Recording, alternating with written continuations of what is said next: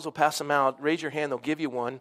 Uh, we're going to be um, we're going to be walking through 1 John chapter 1 this morning. 1 John chapter 1, we started it uh, last week, and I want to resume. 1 John chapter, people were saying, Are you going to do a Father's Day message? And I thought, Well, I'll stay with the text and do a Father's Day message. And I didn't know how I was going to do that, but I still, I, it kind of worked first service, and I've refined it. Second, by the time I get to third service, we're going to be firing off cylinders. So, First John chapter 1, it's towards the end of the New Testament. It's not John, it's not the book of John. It's there's three epistles, three letters, 1st, 2nd, and 3rd John. They're tiny little epistles towards the back. First John chapter 1, let's turn off our cell phones and let's just shut those down. Come on now. All right, we got it. Turn them off. Three of them been going off. And and I the next one, we, um, we're turning we're turning the switch, and every seat is wired. And when it goes off, you'll be electrocuted. I am so. All right, let's stand for the reading of the word of the Lord. We're going to pick up, um, to put it into context, we'll read the whole passage all the way through verse 10. 1 John chapter 1, the Apostle John writes, and by the, by the way, he's very old right now. He's probably in his 90s. He's writing this letter. He says, That which was from the beginning, which we have heard, and which we have seen with our eyes, and which we have looked upon, and our hands have handled concerning the word of life. The life was manifested, and we have seen and bear witness and declare to you that eternal life which was with the Father and was manifested to us. That which we have seen and heard, we declare to you, that you also may have fellowship with us. And truly, our fellowship is with the Father and with His Son, Jesus Christ. And these things we write to you, that your joy may be full. And then he says, This is the message which we have heard from him, and we declare to you that God is light, and in him is no darkness at all. If we say that we have fellowship with him and walk in darkness, we lie and do not practice the truth. But if we walk in the light as he is in the light, we have fellowship with one another, and the blood of Jesus Christ his Son cleanses us from all sin. If we say we have no sin, we deceive ourselves, and the truth is not in us. If we confess our sins, he's faithful and just to forgive us our sins and to cleanse us from all unrighteousness. Verse 9 is what they call the, the, the, the soap of God, the, the Christian bar of soap. I'll repeat it, verse 9. If we confess our sins, he's faithful and just to forgive us our sins and to cleanse us from all unrighteousness. If we say that we've not sinned, we make him a liar, and his word is not in us. John does not mince words. He is right to the point. I guess when you get older, you get yeah, you get bold, wise, bold, outspoken. know, okay, let's move on. Lord, thank you for your word, and we do ask your blessing on the study of it. And Lord, I'm just so blessed by this apostle of love who, at the last stages of his life, he spoke the truth in love, but he was firm, but he was also gentle. And there's just such a beauty about the words that the Apostle John penned through your inspiration, Holy Spirit. And so, Holy Spirit, lead us into all truth, and we pray that you would bless and encourage, and that we'd be forever changed from glory unto glory, that we would honor you and bless you. So thank you for your living word. Feed us now, speak to us, we pray in Jesus' name. Amen. Amen. Have a seat.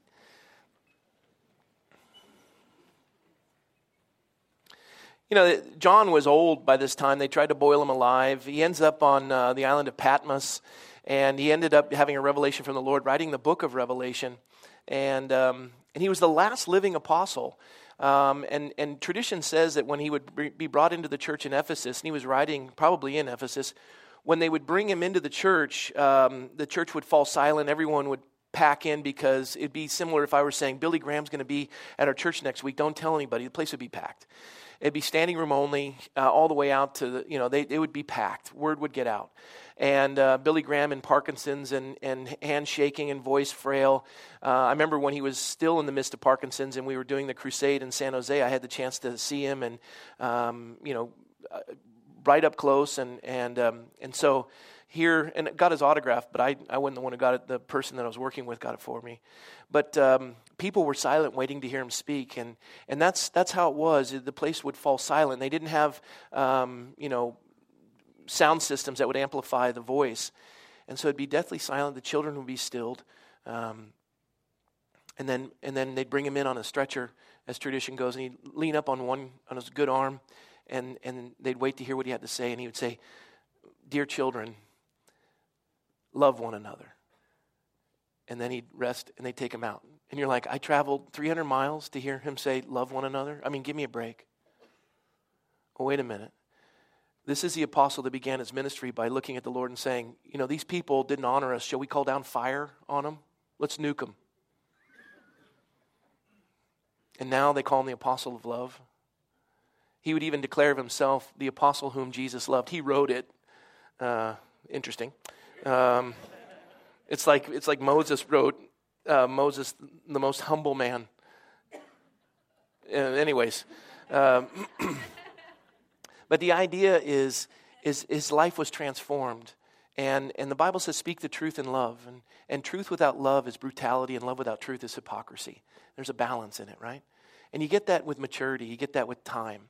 Um, and when we're young, we think we have all the answers, and if it, you know, we, are just, and we're going to rule the world and show everybody. And, and then after a while, you just, you, you kind of get softened as you, you get blunted, uh, head on objects, crashes, you know, collisions, and you soften a little bit, and and you learn to work in the world in which you live. And, and um, you don't change your convictions, but you, you tend to listen a little bit more than you, you speak. And, and all of a sudden, you know, you, love characterizes who you are. And that's what happened with John he was softened.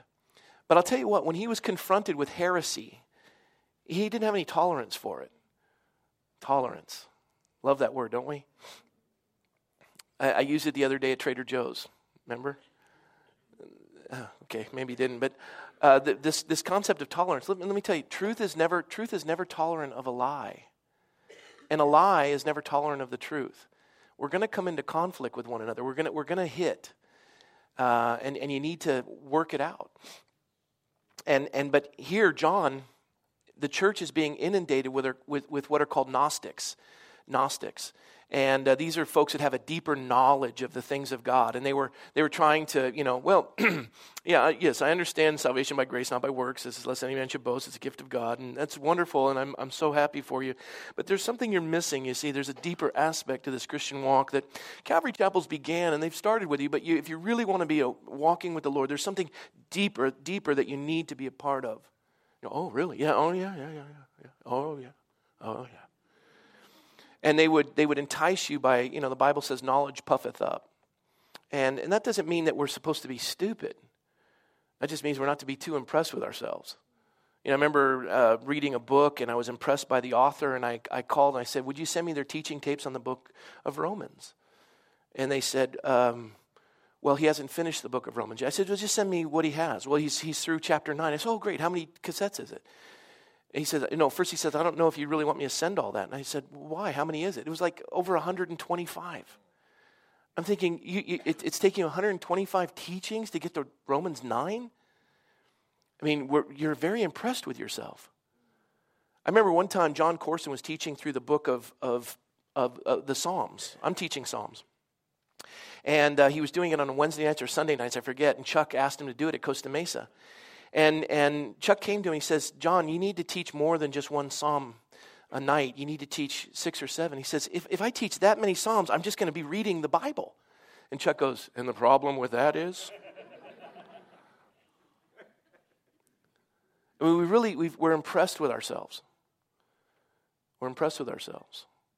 And, and yet, there's also this vigilance that we need to be aware of. And so, so John was simplistic, but he was also vigilant. And so when he writes in this, he's dealing with two camps of the Gnostics. One group of Gnostics were saying that the spirit is separated from the body. So you can be licentious and you can be involved in adultery and fornication and alcoholism and all that stuff because that's the body and it's separated from the spirit. And that's not really who I am. This is who I am. And so they were they would engage in these things and they would say, "Well, we're separated. The two are separate. I still walk in purity. I declare myself to be a Christian, but my body does this and it's okay." Some of you going, oh, where's that camp? I'm all in. I'll sign up for that Christianity. Well, trust me, most of America has. The other camp was that, that uh, you, you, you, could, you, could, uh, you could uh, obtain in your lifetime this, this concept of sinlessness. You could obtain perfection. That, that you would rise to this superhuman accomplishment that you would walk in sinless perfection. And, and John looks at both of them and he goes, mm, No. You see, verses 5 through 7, he deals with the folks that are really into the, the, the separation of the spirit and the body. And, and, and they're, they're, they're in active sin. And he says, This is the message, verse 5, which we have heard from Jesus and declare to you that God is light and in him is no darkness at all. And so John looks at him and he looks at these Gnostics. He says, If we say that we have fellowship with Christ and walk in darkness, we're liars and we don't practice the truth. Okay? Is that clear enough for you? These Gnostics are not aligned with the gospel and the orthodoxy of Christianity. I can't make it any clearer. You don't, you don't practice darkness and declare that you're walking in light. It doesn't work that way. Verse 7 But if we walk in the light as Jesus is in the light, we have fellowship with one another, and the blood of Jesus Christ, the Son, cleanses us from all sin. I, I share that with you because I was, I was moved this week by an article, and uh, I, I, had it printed out. I, will just, I'm not going to read it, but I'm just going to give you a synopsis of it.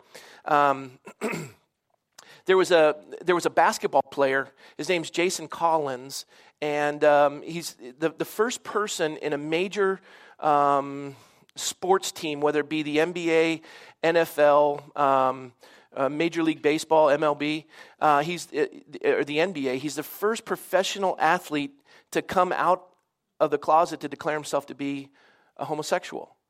And, and two things I want to share with that. Uh, this is an issue of, of homosexuality. That's, that's neither here nor there. I, I want to address that because some people, oh, you're bashing. Oh, back off. Here's, here's my point. My point is this. My point is this. When he came to declare that he was coming out, you know where that term coming out came from? Coming out. We, people say coming out of the closet, coming out, or they've been, this is another term they use, they've been outed, where they didn't want to come out, but somebody outed them. The term came from the Scottish Covenanters. Yeah. Yeah, everything comes from Scottish Covenanters, but uh, everything good. But I'm just, no. It's like the My Big Fat Greek Wedding. Every word is associated with the Greek word. I'll just show you. but this is true. Scottish Covenanters. It, it, it happened during the time of what they called uh, the, the, the, killing fields or the killing times. And it was done um, in the Grassmarket in Edinburgh. And when the Church of England had declared that they are going to override the Church of Scotland and that the king would be the supreme authority over the church, the Church of Scotland during the Reformation looked and said, There's only one king over the church, and that's Jesus Christ. The state will not tell the church what to do. The church can tell the state what to do, but the state can't tell the church what to do.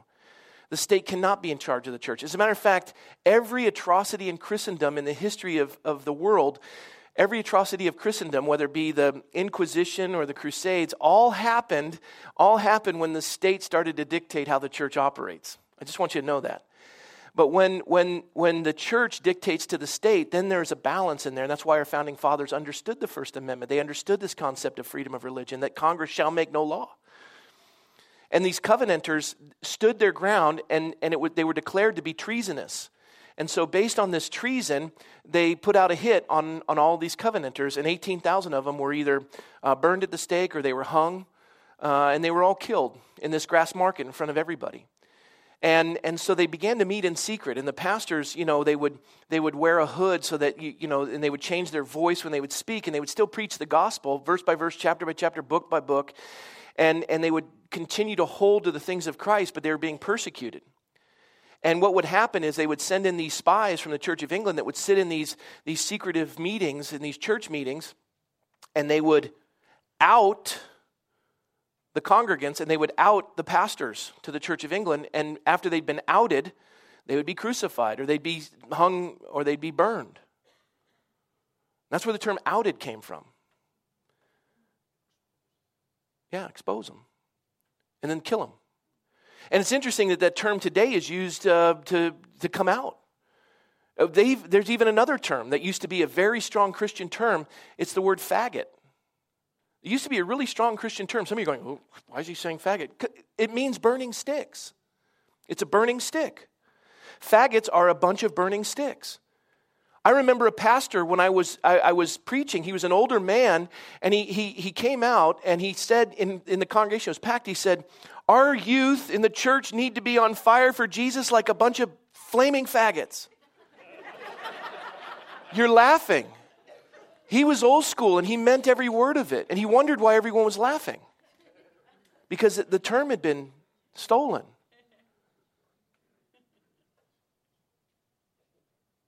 Because they're on fire for their, their concepts, their desires. I, I tell you, all that's been ascribed to, to 3 to 5% of, of the American population is because they're passionate about it. We're apathetic. We're not, we have no worries about being outed. We don't want anyone to even know. This idea of being on fire for the Lord. If you're being put on trial for being a Christian, is there enough evidence to convict you of such? I mean, even when we look at, at the, the rainbow, this is a promise from God. That's been used. They understand these concepts and these terms.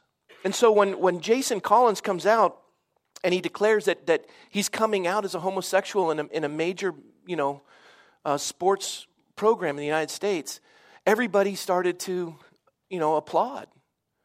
One guy, his name, this, this one guy's name's Chris Broussard. He is a commentator for ESPN. And, and he said, I don't, have, I don't take an exception that, that, that Jason Collins is a homosexual. That's not an issue to me. He says, I don't even take issue, you know, that, that he's a basketball player. I played, he just says, that's not the issue. The issue is that Jason Collins says, I'm a homosexual and I'm a practicing homosexual and I'm a Christian. At what point Chris Broussard said, That doesn't work. Heterosexual, homosexual, engaged in, in fornication or adultery is contrary to the teachings of Christ, and that doesn't work. That doesn't add up. He's teaching, he is, he's clearly declaring verses 5 through 7 that, that if we say we have fellowship with Christ and walk in darkness, we lie and do not practice the truth. And, and Chris Broussard was saying, it doesn't work. That's, you can't do that. You can't say this and do this. You can't walk in active sin and declare yourself to be a follower of Christ. It doesn't work. And Chris Broussard, I'll tell you what, that guy's getting butchered. I'd be surprised if he still has a job. He's getting obliterated by the media. But it, that's the concept. And he's standing on it. And he was on national television. He knew he was going to lose his job. But none of those things moved him. He just declared it to be true. Let God be true and every man a liar.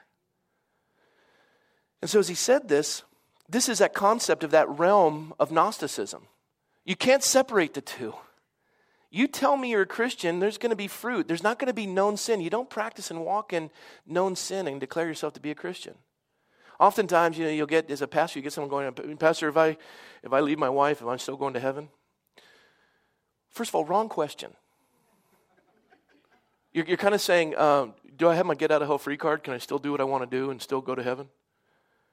you are so off base. You're, you're, not, you're not walking in the light.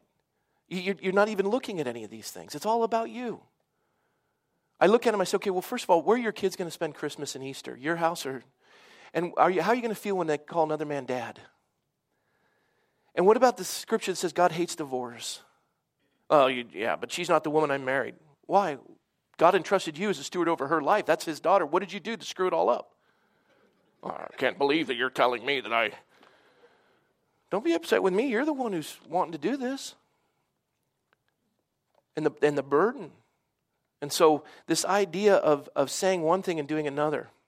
You know, the Apostle Paul, the Apostle Paul said, Those things that I want to do, I don't do those. Those things I don't want to do, those I do. O wretched man that I am, who will deliver me from this body of death? The Apostle Paul began his ministry by saying, I am a sinner. That's a pretty good confession. I'm a sinner. He ended his ministry in 2 Timothy by saying, I am the chief of sinners. You'd think he would have improved, right? Let me tell you, on your best day, on my best day, I have more in common with Adolf Hitler than I do with Jesus Christ.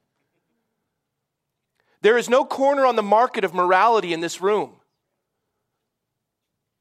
No, there isn't. You're not any more special than anyone else. You see, the ground at the foot of the cross is level. Now, a lot of folks who are in engaging in sin, who are in the church, love to hear that because they want to engage in sin and say, well, you know, praise the Lord, grace. God doesn't give us grace so we can see how close we get to the edge. The Apostle Paul said, Shall I continue in sin that grace may abound? And he declares, By no means. He gives us grace so that we can back away. It's His kindness that leads us to repentance. It's His kindness that leads us to repentance. I'll give you an example of verses 5 through 7.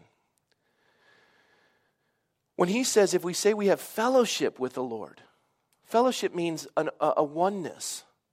When the Bible says it in Genesis that the, the, the, man will leave his mother and father, be cleaved to his wife, and the two shall become one flesh, and they were naked and unashamed, it's not talking about their bedroom. It's this idea of everything. There was an intimacy, there was, there was a fellowship, there was a connection. I know you. I know you. My best friend on the face of the earth is my wife, Michelle. And I remember I was in seminary and I was having some struggles, and it was awful. I'd ruptured some discs in my back, and I was fully addicted to pain medication. I'd get a 90 day supply and I'd use it in two and a half weeks. I'd take them by the handfuls and chew them and mix it with stuff, and I was just baked.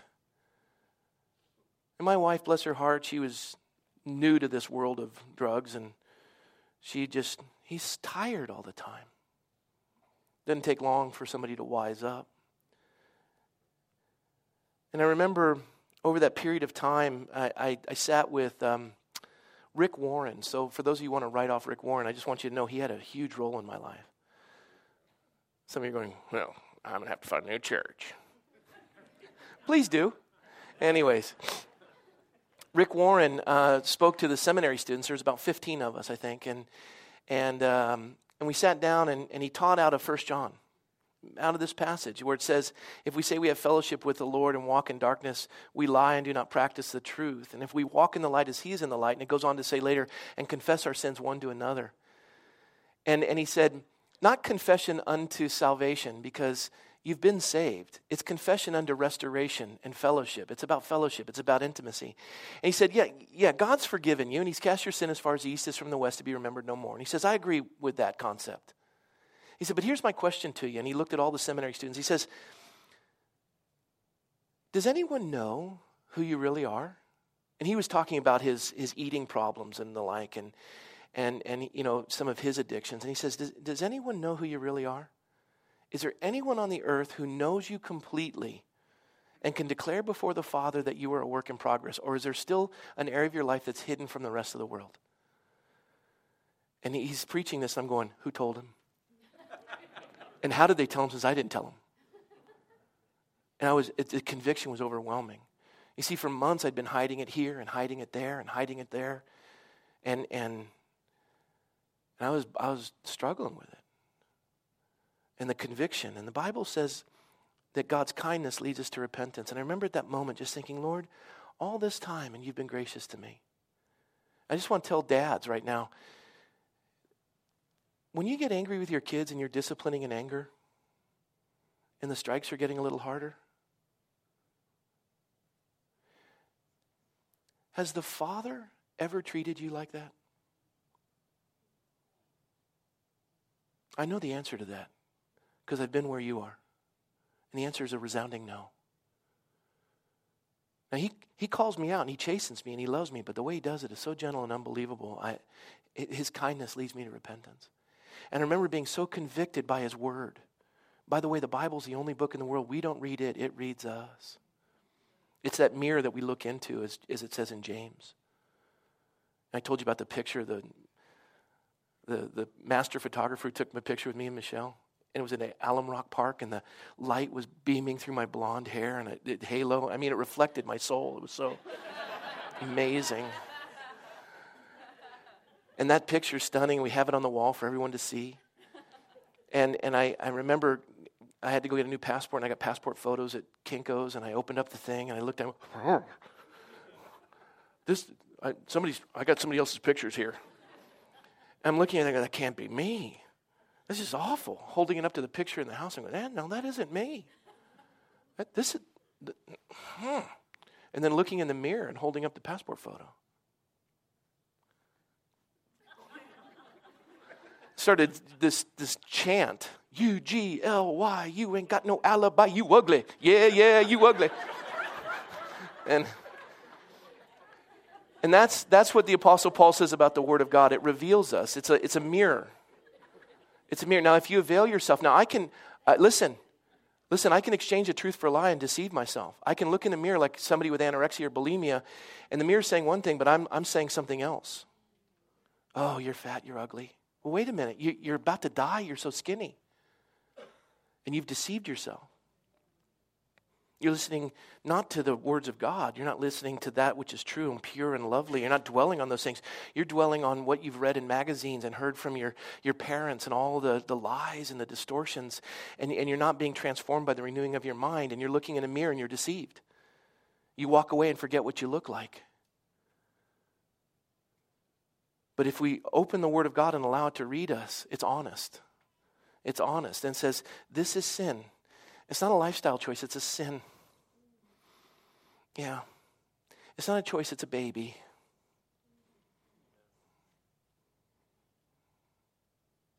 And so, with that, we, we come to a place where we have to deal with it. And, and, and I was convicted by it. I was convicted after being with Rick Warren. I went to my wife, and I, I it was one of the hardest conversations. I sat with her and I just said, honey, I, I got to tell you a few things. I wouldn't be surprised if you want to leave. I said, this is, this is what I've been doing. This is where I hide it. This is what I, I this is how I act when I'm on it. This is how I get it. I, I let me tell you something. You know why he says walk in the light as he's in the light? Fungus doesn't grow in the dark. I mean, excuse me, fungus only grows in the dark. Fungus only grows in the dark. So when you bring fungus into the light, it dies. You get it?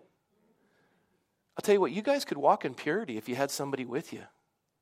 And he said, This is what I'm like when I'm on it. This is where I get it. Right?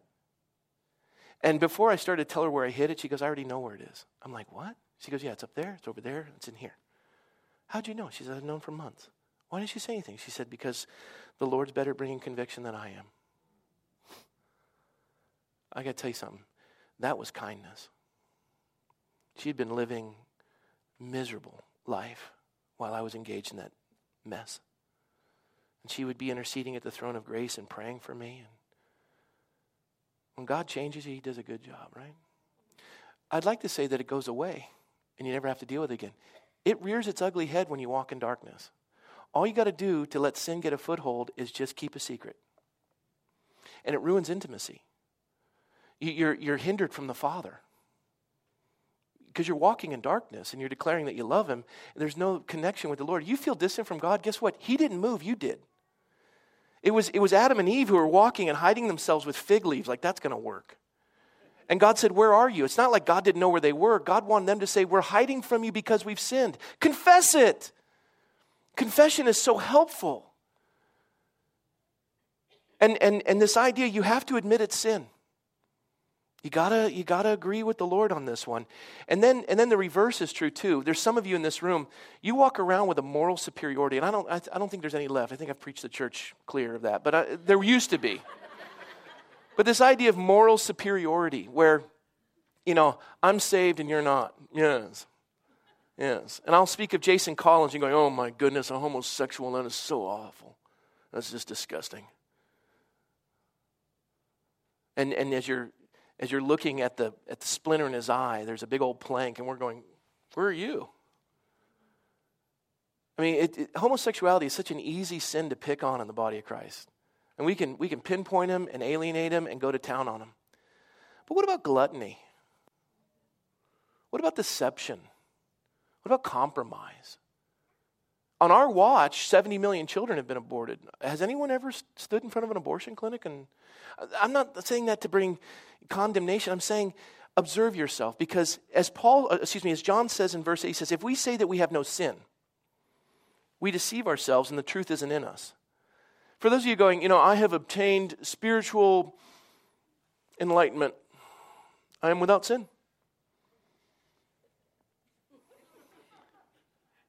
No, you aren't. No, yes, I am. No, you aren't. Yes, I am. I've, I've met people like that. I, I don't sin anymore. really? How, how, how is that? I've, I've obtained spiritual perfection.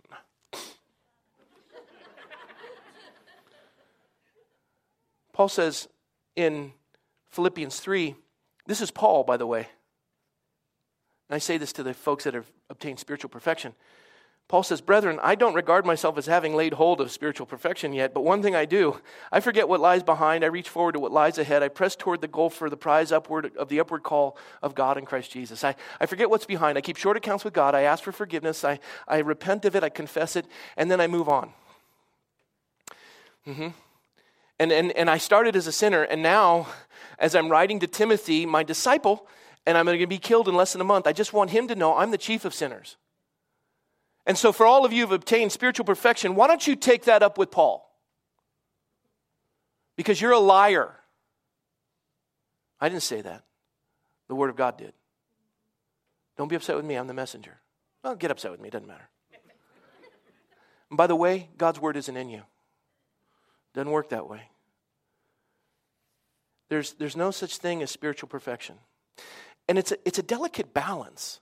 It's a very delicate balance because as you look at the passage, when it says, verse 9, and we look at the, the, the soap of God, the Christian soap bar, he says, If we confess our sins, he is faithful and just to forgive us our sins and to cleanse us from all unrighteousness. And I love that word if.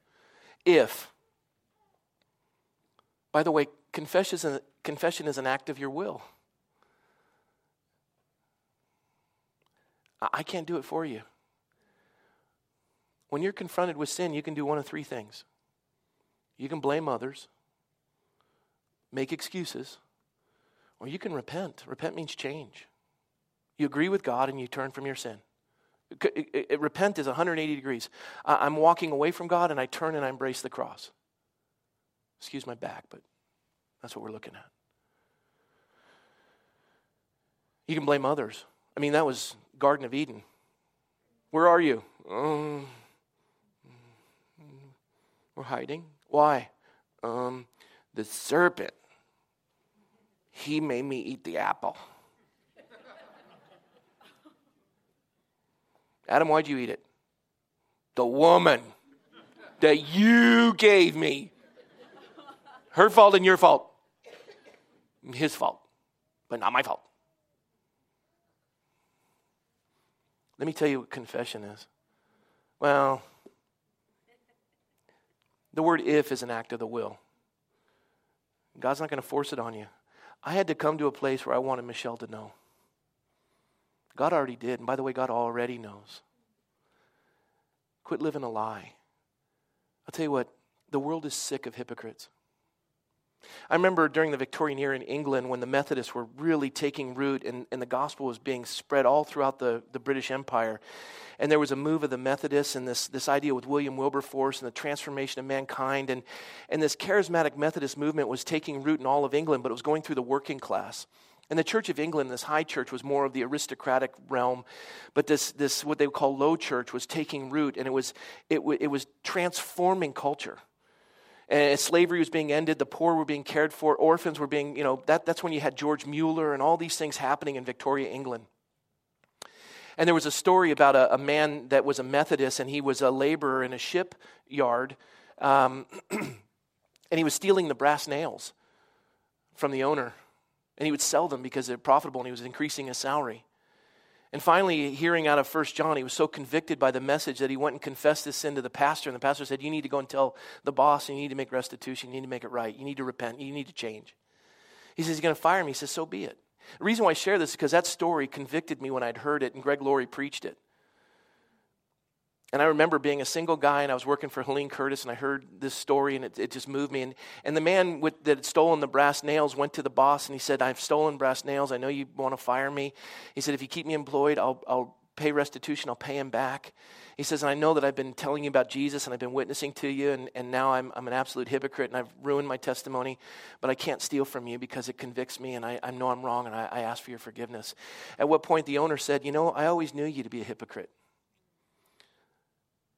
And I always rejected your claims of Christ because they nauseated me. And I already knew about the brass nails. He says, But for the first time in my life, I am moved to examine the claims of Christ because of your humility. I had been witnessing to a man named Dave Cruson. My wife can testify this. Dave Cruson and I'd been telling him about the Lord, and, and he was my boss at Helene Curtis, and, and I'd gotten an expense report, and, and I was a young salesman, and, you know, it's writing this off and writing that off. And after a while, as I heard Greg Laurie share this message, I realized I have justified expenses that aren't legitimate, and I'm basically stealing from the company. By this time, I'm sure all of you are ready to leave the church, and I'm good with it, but I'll tell you what, let's just do it. We'll just make it easier. If you're without sin, go ahead and hit me with that stone that you brought in. Okay, good. Let's move on. So, so with so with this, I was convicted by that story, and I went up, and Tim Weeks was one of the assistant pastors on staff, and I, it was after, in the afterglow, and I came up and I confessed. I said, you know, I've been stealing, and I, I just feel bad. And he goes, you got to tell your boss. I said, I'll get fired. And he says, you know what? It's better to be right with the Lord. I said, yeah. And he said, why don't you tell me next week how it went? I said, well, and I prayed over it, and I had been telling Dave Cruson about the Lord. And I was just, I was so embarrassed. And I, I went and sat with Dave on a sales trip, and I just said, I, I got to tell you something. I put out my sales books, and I put the keys in my car, and I said, You're probably going to want these. I just said, I've been cheating on my expense report, and, and I, I'm, I'm guilty. I'll pay it back, but, and I tried to calculate what I'd done. At what point he says, Rob, everybody does. He said, Don't rock the boat. Don't say. I said, Dave, I got to. He goes, I got to do it too, you know we ended up letting the, the boss know and resolved it. And he just said, Rob, I appreciate your honesty. Dave and Jan Cruson both came to the Lord. And, and Michelle and I were supported by them early on in the ministry. His heart was turned towards Christ as a result of that confession. It, it was exactly like the story that, that Greg Laurie had taught. I was moved by it. Listen, God will always honor the truth. He will always honor the truth. You know why? Because He is the truth. When you walk in the light as He's in the light and confess your sins one to another under restoration, there's a fellowship where we can trust one another. We're all hypocrites, we're all sinners. We don't corner the market on morality.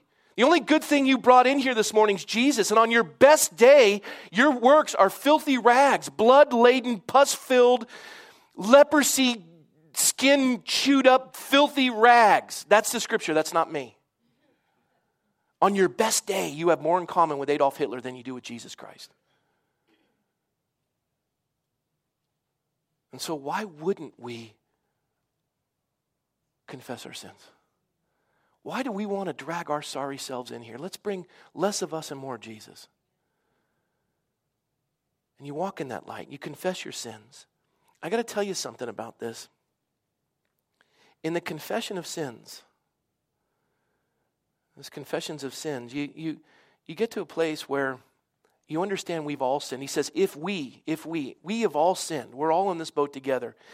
And this idea of confess that we, we admit we're wrong. We admit we're wrong. And that we've transgressed. And that's what the word sin means. And, and you know, look, so you struggle with the term sin let me, if you have a problem with that because of how you're raised in the church, let me fix it for you. If any of you in this room isn't perfect,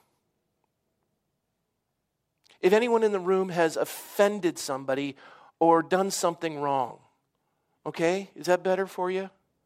It, did I get the sugar in there and you can eat it now? Is it okay?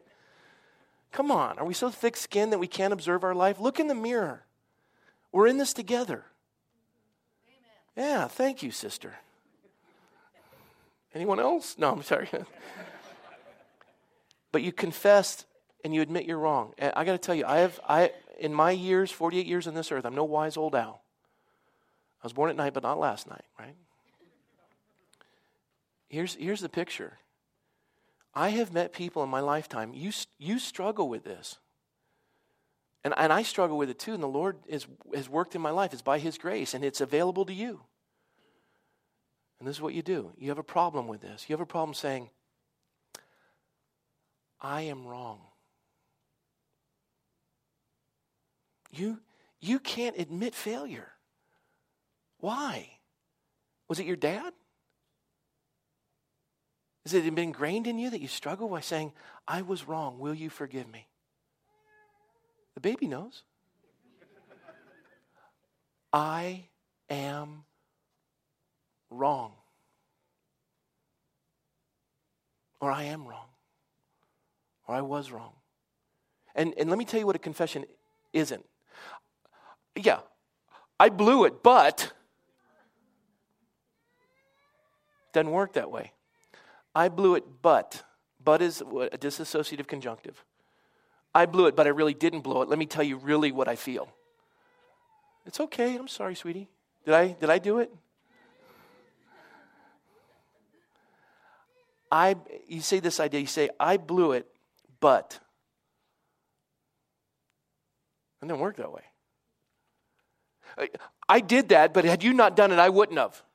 So basically, it's your fault. When confronted with sin, do one of three things blame others, make excuses, repent. I wouldn't have done it had you not. That's not a confession. That's not a confession. Let me help you with a confession. I was wrong. Will you forgive me? I am sorry. Don't condition it. Don't put a but in there. Don't wait for them to respond. Clean up your side of the street. Own it. Confess your sin, your failure. Don't confess it after. Don't meet them halfway. Just get your slate clean. The rest is up to them. They got to clean up their side of the street. That's before them and the Lord. Make it right. Confession is so healthy. Admit you're wrong. Take personal responsibility for it. Quit blaming your mother and your father. Own up. Grow up. Serious. It's nobody else's fault. You did it. Own it. Hey? Okay. And if you admit it and you take responsibility for it, an act of your own free will, if you do that, God is faithful and just to forgive you your sin. And you receive that promise that He'll forgive you. He shows you that forgiveness. He cleanses you in that forgiveness. He purifies you. He removes the sin and the guilt and the defilement. And you know what? He says it's available to all. All. All. Word in the Greek means all.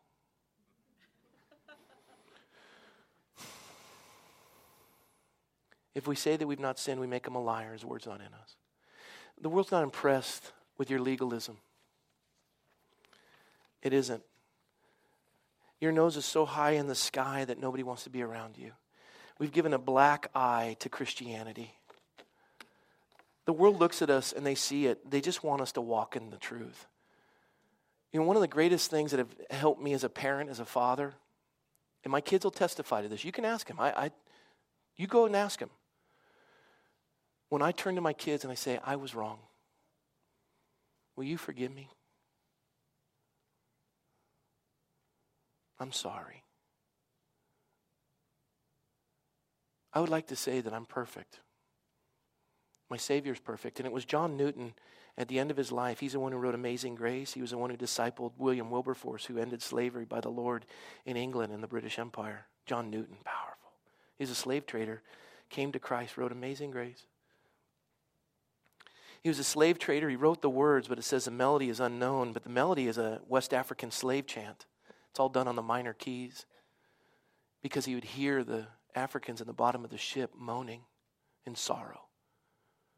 And that song never left his mind. He penned the words. And so when every human being hears it, black, white, brown, we're all moved by it because it pierces the human soul of sorrow and forgiveness and repentance, all wrapped into a beautiful song that is the national anthem of the spiritual side of all of the body of Christ. And John Newton, when he was getting old, he couldn't remember things and he was forgetting in his sermons. Some of the folks that went to this last pastor's conference talked about Pastor Chuck. He's frail. There was one guy standing behind Pastor Chuck as he was preaching, and his sole purpose was if his Chuck started to fall, he'd catch him. And Chuck would ramble. But you know, that's all right. You, you, are patient at that stage in somebody's life. If you're not, you need to be. I talk every night to Dr. Crilly on the phone. She'll repeat herself a thousand times. In the midst of it, this nugget will come out that is such a gift from God. Teaches me patience. We need a lot more of that. But John Newton, as he was growing frail and he had become blind, he says, I've forgotten a lot. He says, But there's two things I still know I'm a great sinner, and the Lord is a great Savior.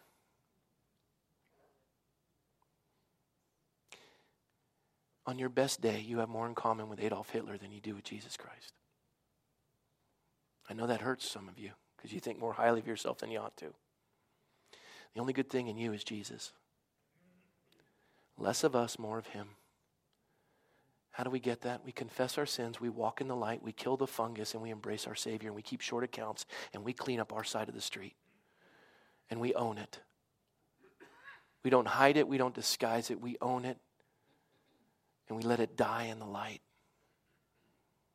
And that'll do wonders for the church and for the lost because they'll be drawn to your life. It's a life of honesty. And they'll admire your humility. You don't have to be something you're not. Just let, Je- just let Jesus be everything he is. Amen? I'm finished with the sermon, but as I'm, I'm going to invite the worship team to come on up. They probably heard me. Where, oh, there, Denny. Um, I want to tell you a story about Father's Day. It's one of my favorites. Some of you heard it, but it's one of my favorites. I'm wearing my dad's cufflinks, Navy cufflinks. I can't call him and wish him a happy Father's Day. He wouldn't know. He's in a rest home, he's got Alzheimer's. My mom passed away in 2011, I think. And she shared with me a story. When I had dropped out of Tulane University, I didn't drop out, but I left. I wasn't going to go back. And I didn't bring much of transcripts with me. I was a swimmer, and I, I just, I wanted to come back to California and hang out with my girlfriend and surf and live in the house in Coronado. And I, I came home and I was getting ready to go drive and meet my girlfriend. I said, Dad, where's my car? He said, I sold it. I'm like, You sold my car? He says, Yeah, I'd pay my phone bill that you ran up. I'm like, Man, what kind of a dad are you? And uh, I said, Well, how am I going to get to Mesa College, Dad? I don't have a car. The bus doesn't go to Mesa. He says, You're going to go to San Diego City. I go, San Diego City College? That's in the inner city, Dad. It's by the rescue missions. I'm going to get beat up. There's drug dealers. I take the bus, Dad. It's, it's, it's a seven block walk to the school, and I have to pass every nightmare place in downtown San Diego. I'm going to be dead, and my blood's going to be on your hands. My dad knew that I needed to have a change. That I'd been raised with a silver spoon, and there was no discipline in my life, and I was losing traction quickly. He said, Well, you're going to do that. I said, Well, I'm going to enlist. He says, You can enlist, but you have to move out of the house because no son of mine is going to live here who's not getting a college degree. He lives in Coronado, so I figured, Well, I'll give it a shot. And sure enough, I took the bus and I'd walk the seven blocks, and people would offer me drugs and prostitutes. Hey, handsome. And it was, you know, it was awful.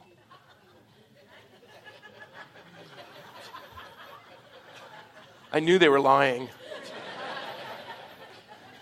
And, and you know, sure enough, I, I, got through a semester there and got a job and raised money, got my own car, learned the value of a dollar, and got, got rearranged. And it was a really great time of coming to know the Lord, and the process of it. My dad wasn't a believer, and my mom was dying, and this is what I leave you with. My mom was dying, and she said, Rob, I want to tell you a story. I said, Yeah, what is it, mom? She said, You know when you gave your dad a hard time and that you were going to die and you had to walk the seven blocks? I said, Yeah. She says, Do you know what that did to him? I said, No, what? She said, Do you know that he followed that bus for three months? To make sure you were okay. And I'm like, good. No, I didn't. I, didn't. I have an earthly father, and he didn't know the Lord till later in life. But I want to tell you something. You have a heavenly father. He will never leave you nor forsake you. And he is with you every step of the way, and he's watching over you. And he loves you. I don't care if you had a good earthly father or a bad one, you got a great heavenly father. Quit making excuses. Let's walk with him. He is the Father of light. And we're going to walk in that light because we're His kids. Amen? Let's stand and worship Him. Happy Father's Day, fellas.